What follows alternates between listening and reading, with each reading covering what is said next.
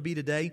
Uh, last week we got a little behind, so I'm going to finish last week's sermon and then I'm going to pull out uh, one major point for you. So I'm going to lay it all out as we walk through because there's history and information at the front, and then there's application that comes with it. So I'm going to give you the application first, which is where are we focusing? Okay? Because I'm going to show you in the life of Daniel. Can you think of a godlier person besides Jesus Christ? Can you think of a godlier example of a human man than Daniel? Just off the top of your head, can you think about Joseph? That's a pretty good one, right? Especially as he matured out of his uh, his teenage insanity, right? You don't you don't tell your brothers uh, that they're going to bow down before you and not expect there to be ramifications. Uh, so yes, once Joseph got a little wisdom under him, he is a godly, godly example. Moses, Elijah. But when it comes to the life of Daniel, you and I have read this story verse by verse. And we have seen almost nothing in there that you could point to his character and say something's wrong. Like this guy is a godly man in the midst of uh, tremendous uh, issues. Brought in as a slave, right? In exile, brought into this kingdom as a slave trained up, like he's pushing back against all the forces of Nebuchadnezzar and Babylon initially. Thank God he had a small group of brothers that were there, the four of them, right, that we know about now. He had those people around him to help navigate those years, and you better believe they were working together, that they were godly influences together. But he switches kingdoms, another kingdom comes in, and he's still there. And so from teenage years all the way up as an elder statesman, we see Daniel be and do godly things. But when we talk about this morning of where our focus is, I want to show you one of the pieces in the Daniel story that as I've read through it has just it's really just kind of stopped me in my tracks. At the end of chapter 7, uh, we saw it a couple weeks ago in just one verse. When we read chapter 8 today, you and I are going to see it again. And I want to show you this pattern because I want to show you how it applies to our life today. So, chapter 6, what do we talk about? We talked about the idea of Daniel's faith. The biggest piece in there is that it is consequential. His faith matters. Unlike many Christians that you and I interact with daily, and God help us, it better not be one of us. And if it is, it better come with speedy repentance. When we deal with the idea of being a Christian, most of the people you and I deal with, we would say there's no consequence to their faith. Would you agree or disagree? It doesn't change their life, it doesn't navigate uh, direction, it doesn't help them make decisions. From parenting to, to money, to where they spend their time, what they, it has no consequence. Daniel's faith is polar opposite. It is consequential. It changes things, it creates things, it creates friction, it creates blessing. His faith matters. It matters in his life, and you and I are talking about him here today because it matters in our life too. God has given him to us as an example. And we should be so thankful for that.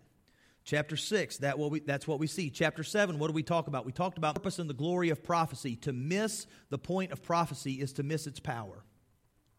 Prophecy is not a good show that's something really cool. Prophecy is an idea to draw you and I into there is a God who has written the future, not history. There's a God that's written the future, and just to show off, he'll tell us about it.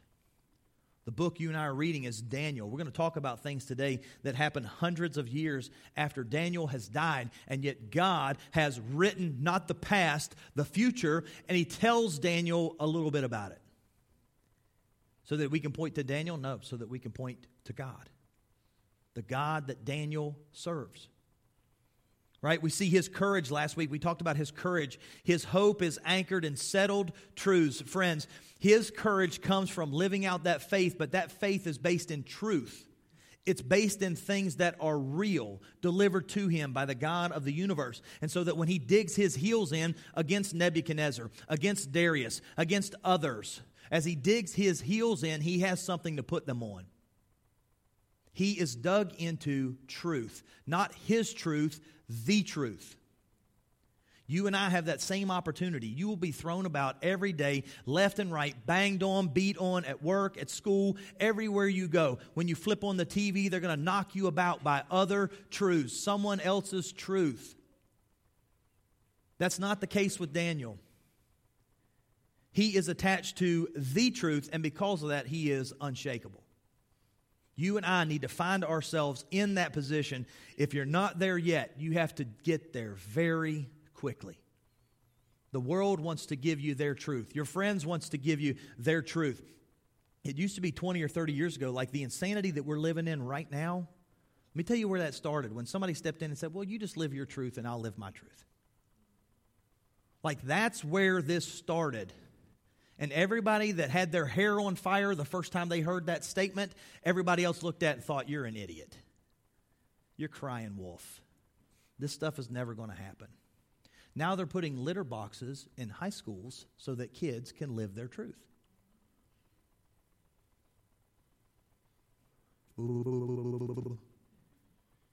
What? I thought their truth wasn't supposed to hit mine. Now they're letting boys run with girls in track meets, and let's see who wins. So that they can live their truth. Like they're going to beat some of the boys, most of them would beat me. But the idea is that's not true. It's not real life. It's not how you and I are to function. And the first person, the first time somebody said, Well, you just live your truth and I'll live mine and it'll be okay. No, it can't be okay because we're trying to build a community. If my neighbors live in their truth and they steal my mower, I have to talk to them. Right? Just living their truth. Look nice. Your garage door was up. I borrowed it. And then I sold it. Right? It was a quick transaction, made me an offer I couldn't refuse. Listen, this kind of stuff is based off of the idea that there is no truth that is foundational for you and for me anymore.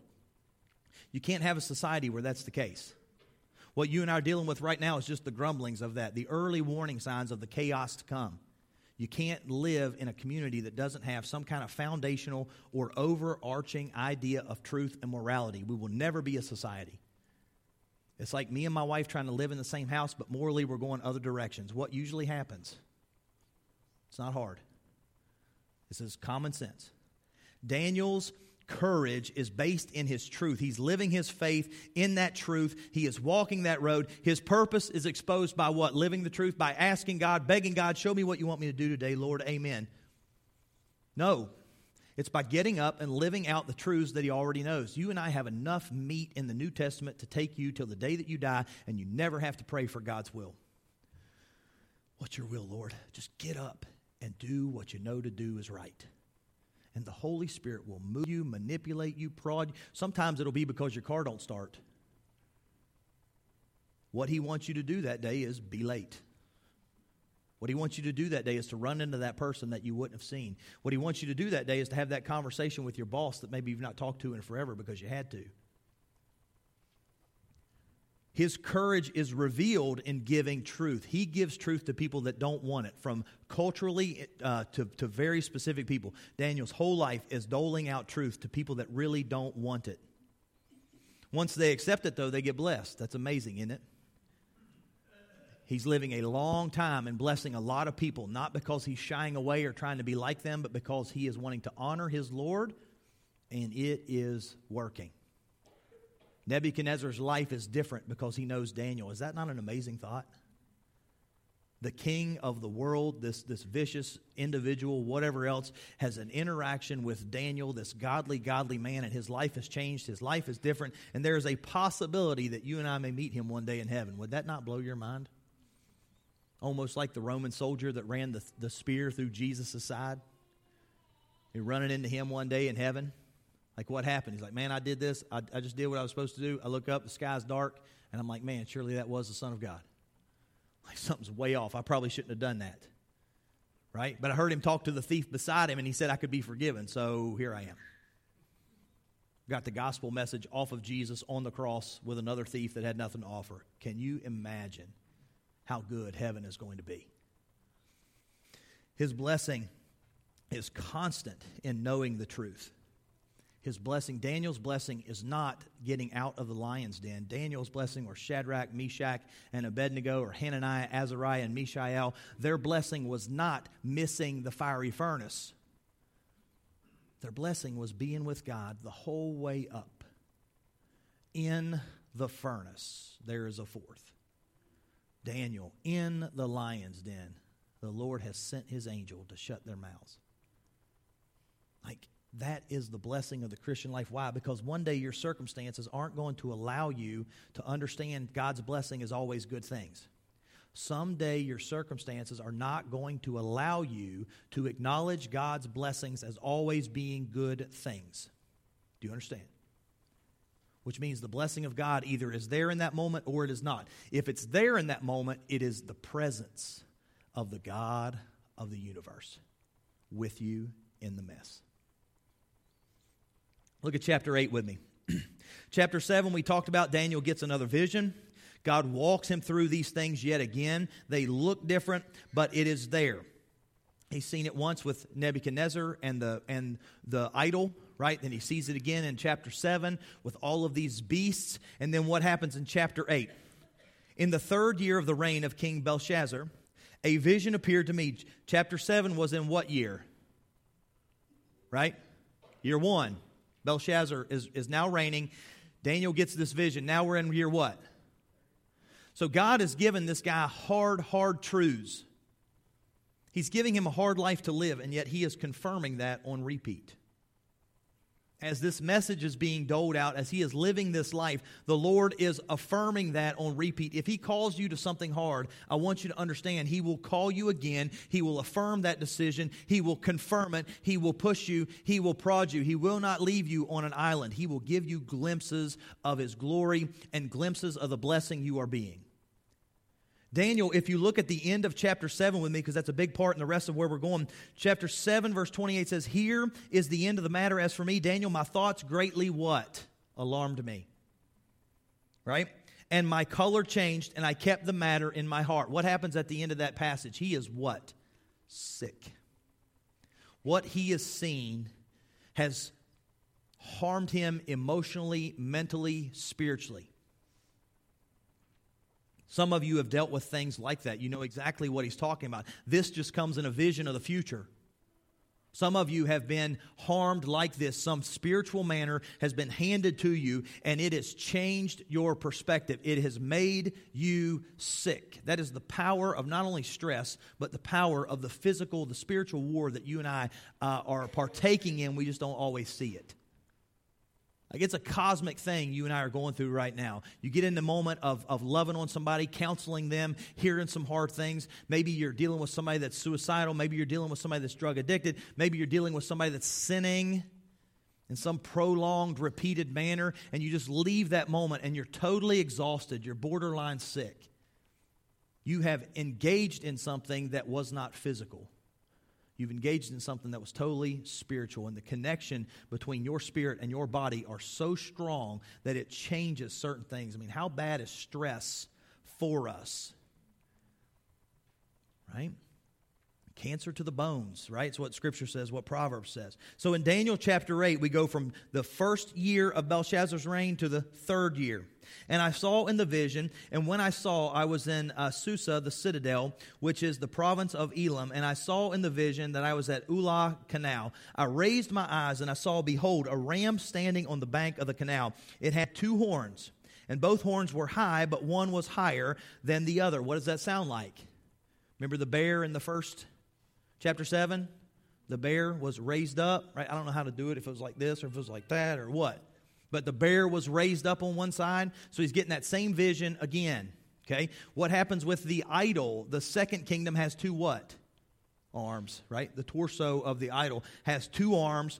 The um, the bear in chapter 7 is raised up on one side, and now in chapter 8, the horns are of different size, meaning one of these kingdoms is a little stronger, right? But one was higher than the other, and the higher one come up last.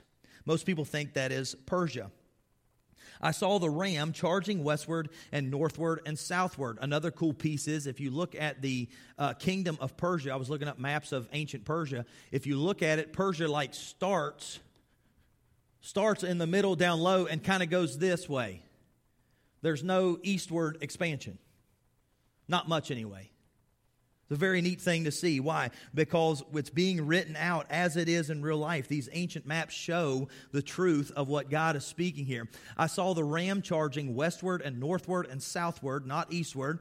No beast could stand before him, and there was no one who could rescue uh, him from his power. He did as he pleased and became great. The thing missing in this passage in the third year of Belshazzar's reign is what kingdom? Babylon. Because what's getting ready to happen to Babylon's kingdom? It's getting ready to be gone. Right? It's not going to be there anymore. So God doesn't even put him in chapter 8. As I was considering, behold, a male goat came from the west across the face of the whole earth without touching the ground, and a goat uh, and the goat had a conspicuous horn between his eyes. He came to the ram with the two horns, which I had been uh, which I had seen standing on the bank of the canal, and ran at him in his powerful wrath. I saw him come close to the ram, and he enraged against him and struck the ram and broke his two horns horns. And the ram had no power to stand before him, but he cast him down to the ground and trampled on him. And there was no one who could rescue the ram from his power. Then the goat became exceedingly great, but when he was strong, the great horn was broken off, and instead of it, there came four conspicuous horns toward the four winds of heaven. Who is that? Alexander the Great. Right? Aging goat and doesn't even touch the earth. How many years did it take him to conquer the world? Tenish. Tenish. Becomes king, early 20s, conquers the world, and by 33 he's dead. The goat with wings. What is he in the other passages? The what? The leopard? Leopard with wings, right? Remember, that's chapter 7. He looks like a leopard with wings. He's not even touching the earth, he is moving so fast. Look at verse uh, 9. Out of one of them came a little horn which grew exceedingly great toward the south, toward the east, and toward the glorious land. It grew great even to the host of heaven, and some of the host of sun, and some of the stars it threw down to the ground and trampled on them. It became great, even as great as the prince of the host, and the regular uh, and trampled on them. Uh, sorry, and the regular burnt offering was taken away from him and the place of his sanctuary uh, was overthrown.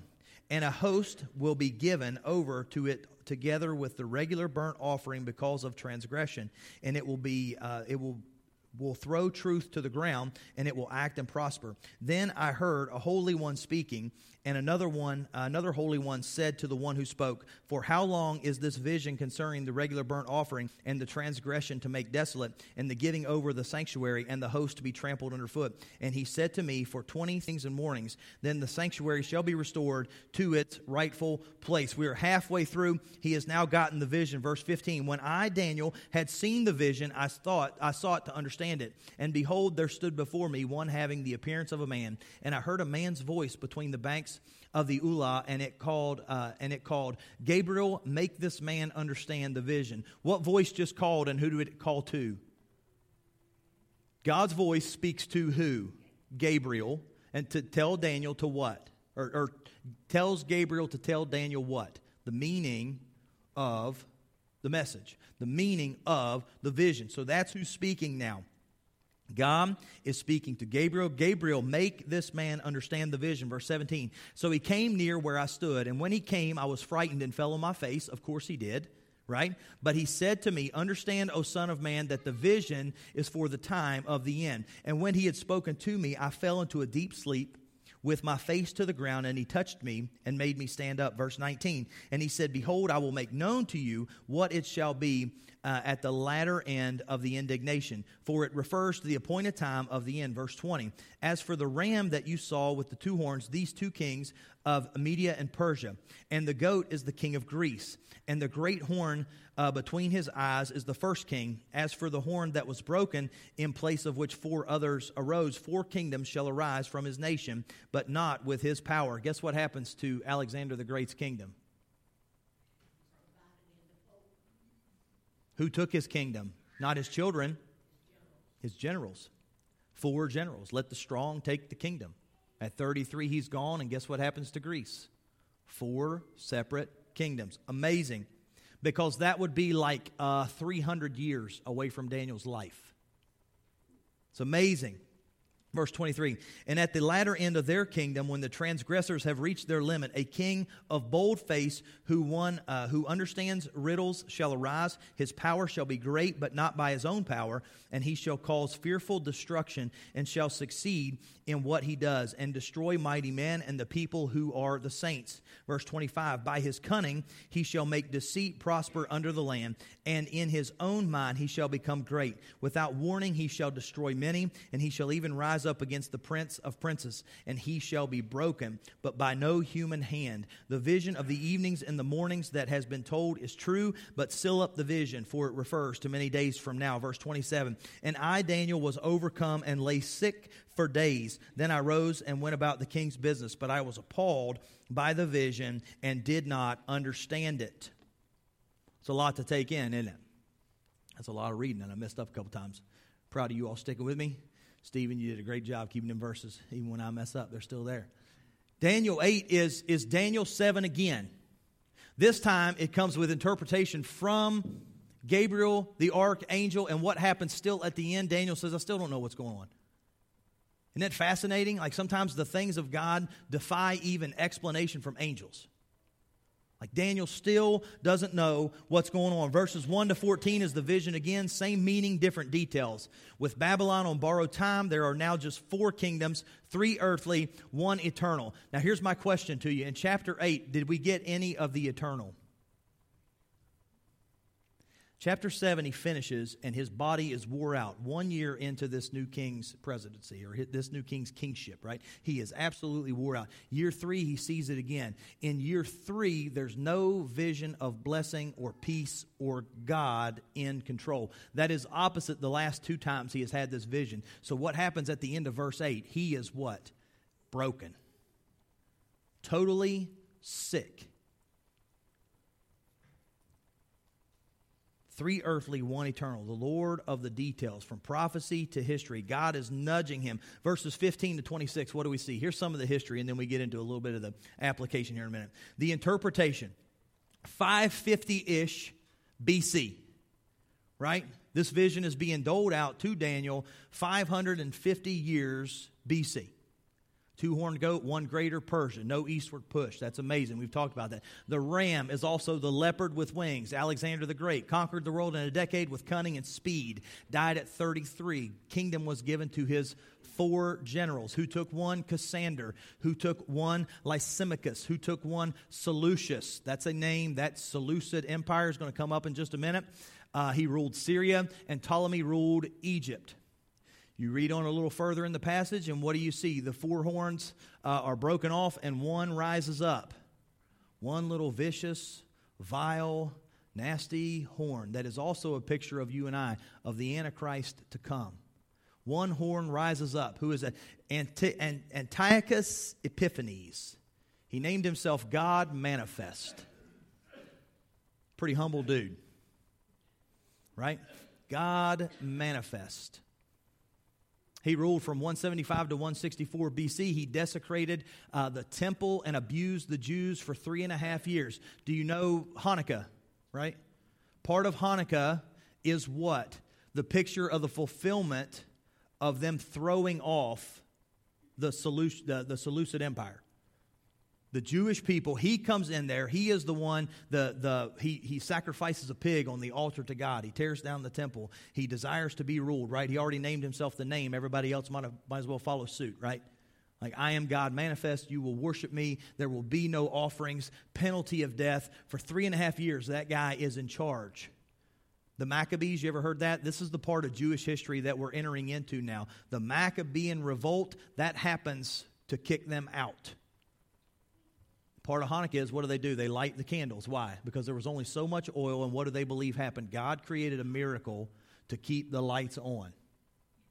That's the part of history that we're in. This guy is a vision to you and I of the Antichrist to come. It even says, it even says this one has power not of him, which means it comes from who? Satan. Like this history is unbelievable.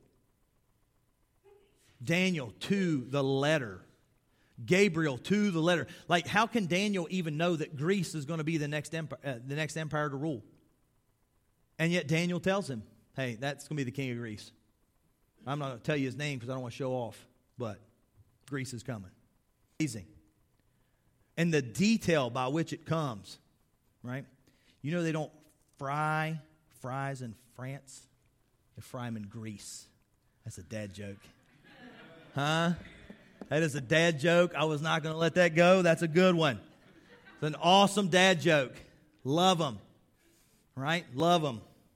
Allison asked me if I'd seen the dog bowl. I didn't even know if he could. Right? Come on. Where y'all at? I had to explain that one to the kids too. I didn't even know he could bowl. That's awesome. There is a lot of heavy stuff going on in this passage. Okay? The focus at the end of chapter 7 this is what I want to tie together together with you this morning. The focus at the end of chapter 7 is the kingdoms. Daniel says, I wanted to know what was going on, but I didn't have access to it. The focus at the end of chapter 8 is I wanted to know what was going on. I'm grieved deeply. I'm sick. I'm laying in bed like this guy is a go getter. He is uh, high up in the kingdom. There are things that have to be done, and he is the one required to it. So, guess what? He can't stay sick that long. But man, it is pointed out that he is physically ill with the amount of pressure, of spiritual pressure that has been applied. That's what I want you to understand today. Jesus gives us a reminder. Like we've talked about these kingdoms now for three weeks. It should be a surprise for you that I stand up here today and say the Word of God is really cool. Like the Lord nailed it. You know, check, check, check, check, check. Unbelievable. There's names, there's dates attached. You and I are watching God work. And yet, if you know the Christmas story, it doesn't surprise you because he did the same thing with Jesus. Come from Bethlehem, right? From this lineage. Now, what really gets swirly is when you start talking about the time frame. And later on in the book of Daniel, we'll talk about that. There is actually a time frame attached to when the Messiah would be here. And guess what? He hit that too. Unbelievable. It shouldn't be a surprise that we stand here and say that. What should be a surprise this morning is that one of the most godly men the world has ever known is physically frustrated to the point he's stressed, he's ill to the point of focusing on not God's kingdom. He's focusing on the kingdoms of the world. I'm not saying he's wrong, he's in the middle of something special, but just because he is doing that, there is an issue that comes with that. All of this pressure and no hope all of this pressure looking around, seeing what's going on in the world, seeing what's going to come. And all of that is pushing one of the most godly men ever to live sick in his bed. What do you think it does to me and you? What do you think when you and I are focusing in on the wrong things? What do you think it does to me and you? verse 27 his focus, his frustration. Our focus becomes what consumes us or what we consume. A steady diet of worldly influence and worldly chaos will create in us what we're staring at. A steady diet of worldly influence will create in us temptation and desire for things that we should not desire. But it's just there because of the time spent dealing in the things of the world. Now, a, a, a, a preoccupation with the worldly chaos will make us what? Worry. Oh my goodness, see what happened in China? See what Russia's doing? Like when this stuff is playing over and over and over, oh my goodness, have you seen DC? Place a mess. Seen Charleston? That place is a mess too. No offense, Dean, we love you. Doing the Lord's work, buddy. You seen Charles And just like, oh my goodness, just focused here, focused there. Man, the news had this on it. Oh my goodness, right? I'm getting prayer requests. How about that one, man? The missionaries are blowing up your email with stuff that needs to happen. It's all true, it's all good, but guess what? If that becomes my focus, what creeps into my system? Worry. It's ugly cousin fear. If I get outside of, of remembering what God has told me to focus on, Philippians chapter 4 says this. Philippians chapter 4, verse 4 says, Rejoice in the Lord always. Again, I say rejoice. That's only if your circumstances are good, though. You, don't have to, you don't have to apply that scripture if things just aren't going your way today, okay? Don't rejoice in the Lord. Just kind of grumble a little bit, get upset, get frustrated, deal with that. Let that sow seed, right, until it bears bitterness and anger and rage. Just let that stuff go on. As long as your circumstances are good, you can rejoice in the Lord always right? But if you have to change cars before vacation, you feel free to kick the tire and just try not to hit the rim, right? Or the fender. That was me like three weeks ago, right? Rejoice in the Lord always would have been a good one to hit me in that moment. It didn't. I'm very thankful I didn't dent my car when I decided to kick it out of frustration because we had packed and now we were going to be late because we had to swap cars, right? For the car that we bought so we could drive on trips and not have to worry about it breaking down. That's how we travel. Note to all of you all if you ever ask to go anywhere with us. Right? You better have a vehicle big enough to tote all of us around like the Aubers found out because they did. And don't tell the cops in Columbus it wasn't all on the up and up, if you know what I'm saying. Me and Allison might have been sitting in the floor. Rejoice in the Lord always. Always. When times are good, absolutely, that's easy. When times are hard, you better be. It's going to be the only thing that protects your heart. It is going to be the only thing that protects your heart. Rejoice in the Lord always. Let your reasonableness be known to everyone. The Lord is at hand. Do not be anxious about anything, but in everything but prayer and supplication with thanksgiving, let your requests be made known to God. See, if you have an issue, you're allowed to take them to Him. You don't have to rejoice like a doofus. Like your head is stuck in the sand and you don't know what's going on and your life really isn't hard and you really don't have issues. You don't have to rejoice like they don't matter.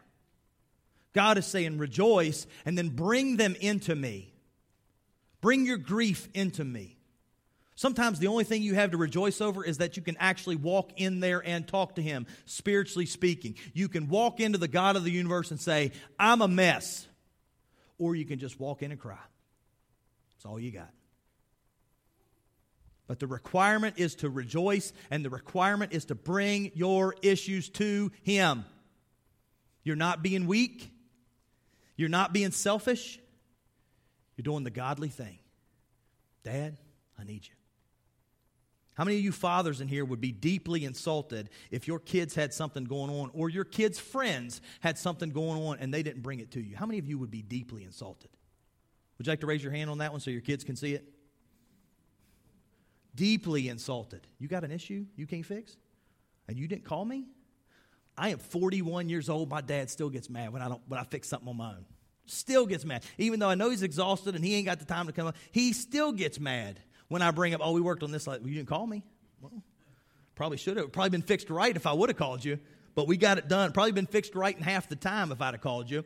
But the requirement is to rejoice, but it's not to rejoice like an idiot oh, nothing's wrong, right? Everything's good. No, no, no, no. You bring that to me. And the peace of God, what happens when you and I walk in with those requests? And the peace of God, which surpasses all understanding, will guard your hearts and your minds in Christ Jesus. Finally, brothers, listen, what should you and I be dwelling on daily? What should we be staring at? What should we be ingesting daily? It looks like this whatever is true, right? Whatever is honorable, whatever is just, whatever is pure, whatever is lovely, whatever is commendable. If there's any excellence, if there's anything worthy, think about these things. Let me give you something contemporary right now that has terrified me for the last week. Do you know the number one thing watched on Netflix? Jeffrey Dahmer. That's, I'm not condemning anybody that's watching it. I'm telling you to be careful. I'm telling you to be careful. We are consuming, and that's not the only thing out there, right? It's not the only. Just this week, that broke the record for hours watched. People watching the story, the documentary of Jeffrey Dahmer. Trap people, murder people, kill people, eat people. And that's what we're ingesting. What's the fruit of that going to be?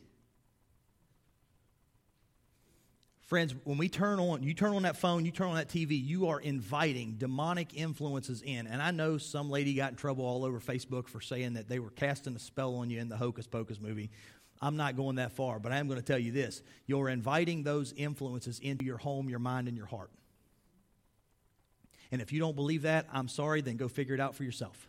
Scripture says you and I are inviting those things into our home, our mind, and our heart, and they will bear fruit. At a bare minimum, as a Christian with the Holy Spirit sitting there, he should be grieved. Man, we should be watching this. Right? And it goes further than that. It's fiction too, but man, that Jeffrey Dahmer thing threw me off. It was like 300 million hours of people watching that in a week. Like we are we are ingesting things that are not true, honorable, just, commendable, holy, pure. And then we wonder why we're so chaotic, frantic, and, and, and spastic. Why is my heart so unsettled? Right? Like, your diet's bad. Right? Like, why are these things happening to me physically? Your diet's bad. Why are these things happening spiritually? It's bad. This is what you're feeding constantly to yourself. And if it's nothing more than just worry, you can't fix the world's problems. You know, you, you know what you can do? You can fix your home. Make your bed. I like Jordan Peterson, right? He hammers young people that want to fix the world's problems, and he's like, You don't even make your bed. Come talk to me when you make your bed, right? I love the other one I'd seen before too. It Says everybody wants to save the world, but nobody wants to what? Change the toilet paper. That, that would work too. Nobody wants to help mom with the dishes. Everybody, right? Everybody wants to change the world. Nobody wants to help mom with the dishes. Nobody wants to make their bed. Nobody wants to take a look in the mirror, right? Us being worried and fearful and watching Russia and watching China and watching all this other stuff and get it, letting that stuff just, just churn our spirits. You can't fix it. You can't help it. And nobody's reading your Facebook posts. Mine neither. Nobody's reading Twitter. They're not, they don't care what you have to say, right? Joe Biden's not reading your Twitter account. I promise. He doesn't care what your foreign policy experience is. You know who does care? Your children. Your neighbor might enjoy some of your interaction too. Your church definitely needs it, man. We got stuff going on here. We tell you the prayer request before we get started, man. We got folks here that are fostering kids. You know, if we were just to kind of tithe out our time on the phone, we could probably carve in some time for some real people. We could probably show up at some real houses and have some real meals. You and I are to be focusing in on things that are blessings. Loving real people. Loving a real God. Daniel's secret is our advice. Daniel's secret was what kept him sturdy the whole time was his truth, the truth that he knew, the faith that he applied, and it kept him focused. There was so much pressure around him that it kept him focused. The only thing that could shake him was a vision God gave him. Nebuchadnezzar's dream didn't shake him. Being thrown in the lion's den didn't shake him. The only thing that shakes him is the vision that God gives him for the future. That is the only thing that is wrecking him. And in that moment, what does he see? The world's chaos play out in one dream. Now, I can't even offend my wife in her dreams, and she doesn't wake up mad at me. That's a joke. Come on, guys, where you at? Daniel's seeing all of future history play out and he's crushed. What's missing in these last two passages is the kingdom of God being seen in those things. Focus on the good things, and the future will be laid out by a good and holy God as we go. In essence, you really have no future. Do you understand that? You have a plan, and then you have an idea of what you think is going to happen. You have no future. You have right now. You have the rest of this day, and then you'll wake up tomorrow, maybe, right? And you'll have another day. That's it. Our plans and our future need to be held in subjection to the truth of God, a God that is working all things out for his glory and your blessing. That's Romans 8:28. That is unbelievable. But the idea that you and I are waking up every day and we got plans for 40 or 50 years, it's really setting us up for failure. Why? Because anything that shakes that plan 10 or 20 years out gives me a headache, makes me worry. Right? Worried about your retirement? Some of you are 10 or 15 years out, watching that 401k. right? I say, man, that's not funny. It's not. But it's real life right now. What are you going to do about it? I mean, do you trust that God's going to be there when you're 75 providing your needs? Or do we think that if I don't get this done, I am going to be in a mess forever? One more reminder from Jesus himself. One more reminder from Jesus. Jesus, Matthew chapter 6, verse 5. And when you pray, you must not be like the hypocrites, for they love to stand and pray in the synagogues and at the street corners. What do they love? They don't love prayer, they love to pray. Let that one churn on you for a little bit. They don't love prayer, They love to pray. And as somebody stands up here every day and leads everybody in prayer, it's hard to even read that. They don't love prayer. They love to pray for people to see it, to hear it, to applaud it, to enjoy it. For they stand and pray in the synagogues and at street corners that they may be seen by others. Truly I say to you, they have received their reward. And when they pray, when you pray, go into your room, shut the door, and pray to your Father who is in secret, and your Father who sees in secret will reward you. And when you pray, do not heap up empty phrases as the Gentiles do, for they think that they will be heard for their many words. Do not be like them, for your Father knows what you need even before you ask. Pray then like this, verse 9. Our Father in heaven, hallowed be your name. Your kingdom come, your will be done on earth as it is in heaven. Give us this day our daily bread, and forgive us our debts as we have forgiven our debtors. And lead us not into temptation, but deliver us from evil. For if you forgive others their trespasses, your heavenly Father will also forgive you. But if you do not forgive others their trespasses, neither will your Father forgive yours. Now, we're not going to jump into the terrifying aspect of that last part. You can read it, you just read it, you understand. Christian people should be the most forgiving people in the world. It doesn't mean you're entering into relationships with people that are not safe and cannot be trusted. That doesn't mean that. What that means is you are releasing judgment out of your life and into the hands of God. We are to forgive. And if somebody asks for it, do not run from giving it because there will come a day you and I will only beg for one thing mercy, forgiveness, grace. We will not beg for judgment. What I want you to see is verse 11. Give us today, give us today, give us today. The pattern of which you and I are to pray, right, looks something like this. We enter with praise, right? Father, holy be your name. Man, you are good. You are awesome. We are thankful just to even know you. Then what? Your kingdom come, your will be done on earth as it is in heaven. What do you and I need to do? We need to ask to join the mission. If God puts you on His mission, you won't have to pray for your own needs anymore. It's one of the most freeing things I've, it's ever been handed to me. If I am on His mission, I can stop praying about all the things that I am worried about. Stop praying about that stuff. Man, Lord, just put me in what position brings you the most glory? What position can you put me in that helps the most people, that blesses the name of Jesus? And then all of a sudden, I'm not worried about my stuff anymore. I don't have to be. It's His job to fulfill my needs humbly ask to join the mission. Acknowledge, humbly acknowledge his dominion and his sovereignty. Verse 11 Give us today our daily bread. Be in the moment. Daniel is looking out, looking forward, seeing all this stuff take place, and it's grieving his soul. You and I are doing the same thing. We're looking out, we're looking forward, we're seeing this, we're seeing that, and it's grieving our soul. We're losing track of the right now. Lord, give us today our daily bread. Not having to pray that in America for a long time is not bearing good fruit, right? It's made us self sufficient. It's made us a little too worried about what's to come and a little too absent from the moment we're in. Give us today our daily bread. And then what is verse, verse 12? Be a partaker of grace. You need it, now you give it. I need grace, Lord, and now I want to give it. I need forgiveness, Lord, now let me give it. I need mercy, Lord. Let me give it. Okay? And then humbly acknowledge a need for your protection and spell check. Right? Humbly respond to God. I need your protection.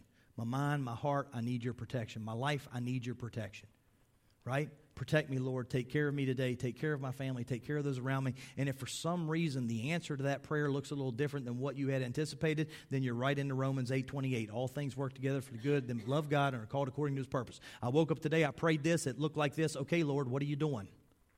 What are you doing? Help me to understand. You and I need to focus. Where are we focusing? As they come this morning to finish up in a time of music, in a time of, of thought, in a time of prayer, in a time of just, just dealing with yourself, right? Where's our focus? Is your focus on the future? There is a difference between making a plan and having a preoccupation. Do you understand the difference? I am fixated on what's to come, and if my doesn't come through, I think it's going to be very good. That's kind of what we say. That's kind of the idea that we have. Having a plan is one thing, letting God interrupt your plan means you're doing it in the proper way. Like you think God didn't know the stock market was going to dip by 7,000 points? 2009, man, had a couple guys that I worked with, right? They were getting right on the cusp of retirement, and that totally changed the rest of their life. What do you do with that? Do you wake up bitter every day until you die? Okay, Lord. Something about what I had planned was not going to be good for me or my family. The Lord gives and the Lord takes away. And they're not here this morning, so I can say this, but do you know when it's really wild to hear somebody say that? When you turn around and their house is on fire. Because that was the first thing Glenna said to me the day I showed up at their house. The Lord gives and the Lord takes away. Blessed be the name of the Lord. Like, ooh, man. You fixated on the past? Christian, if you're fixated on the past, you are ignoring good theology. Are you worried about the things you've messed up and the things you can't fix? Is that con- is the devil pummeling you with that? That is a temptation for you to bite off of so that you can nullify the work of Jesus Christ. There's a big jump there. Well, I just thought I was feeling guilty about some of the things that I've done in the past. No, you are making a mockery of what Jesus did on the cross because you think whatever you did trumps what he did because you're listening to the devil. Are you preoccupied with the past that you can't grow, you can't mature? You're frustrated about what you did or what was done to you? It's bad theology. God is at work. Are you and I focusing in on the evils, the chaos, or the entertainment of now? Depressed, frantic, right? We're going to become like those things. If you're focused in on the evils, you're going to get depressed. If you're po- focused in on the chaos, you're going to get frantic. You're going to try to do and move and, and move this and do that and try to fix this. If you're focusing in on entertainment, we're going to get silly and wasteful. Silly and wasteful. Your time is your greatest commodity. You'll never get it back. You can't buy it back. What will be the outcome? We're going to look like what we consume. Or are we pouring ourselves into goodness of now, the goodness of right now, the goodness of family, the goodness of church, the goodness of real people, loving somebody, hugging somebody, helping somebody? That is real, it is eternal. Jesus said, not a, not a glass of water given in my name was going to disappear. That's how important real people are to Him. Are you and I focusing in on that? Are we teaching our kids to do it? Right? It's a protection of the heart to operate in hope and prayer as God has directed us to do. You see, there's a lot of things that want to rob you, and the warning is there, but it's also a prescription. How do I get out of it, Lord? Focus in on what's true, honorable, good, holy, in prayer, loving God, and trusting Him for your future. Would you stand this morning? If you need something, you come. If you're worried about something, I'm begging you, lay it down. Lay it down. Lay it down. You're being robbed of minutes you're never going to get back. Worried about something that God is either going to take away, He's going to fix, or He's going to make you strong enough to deal with it.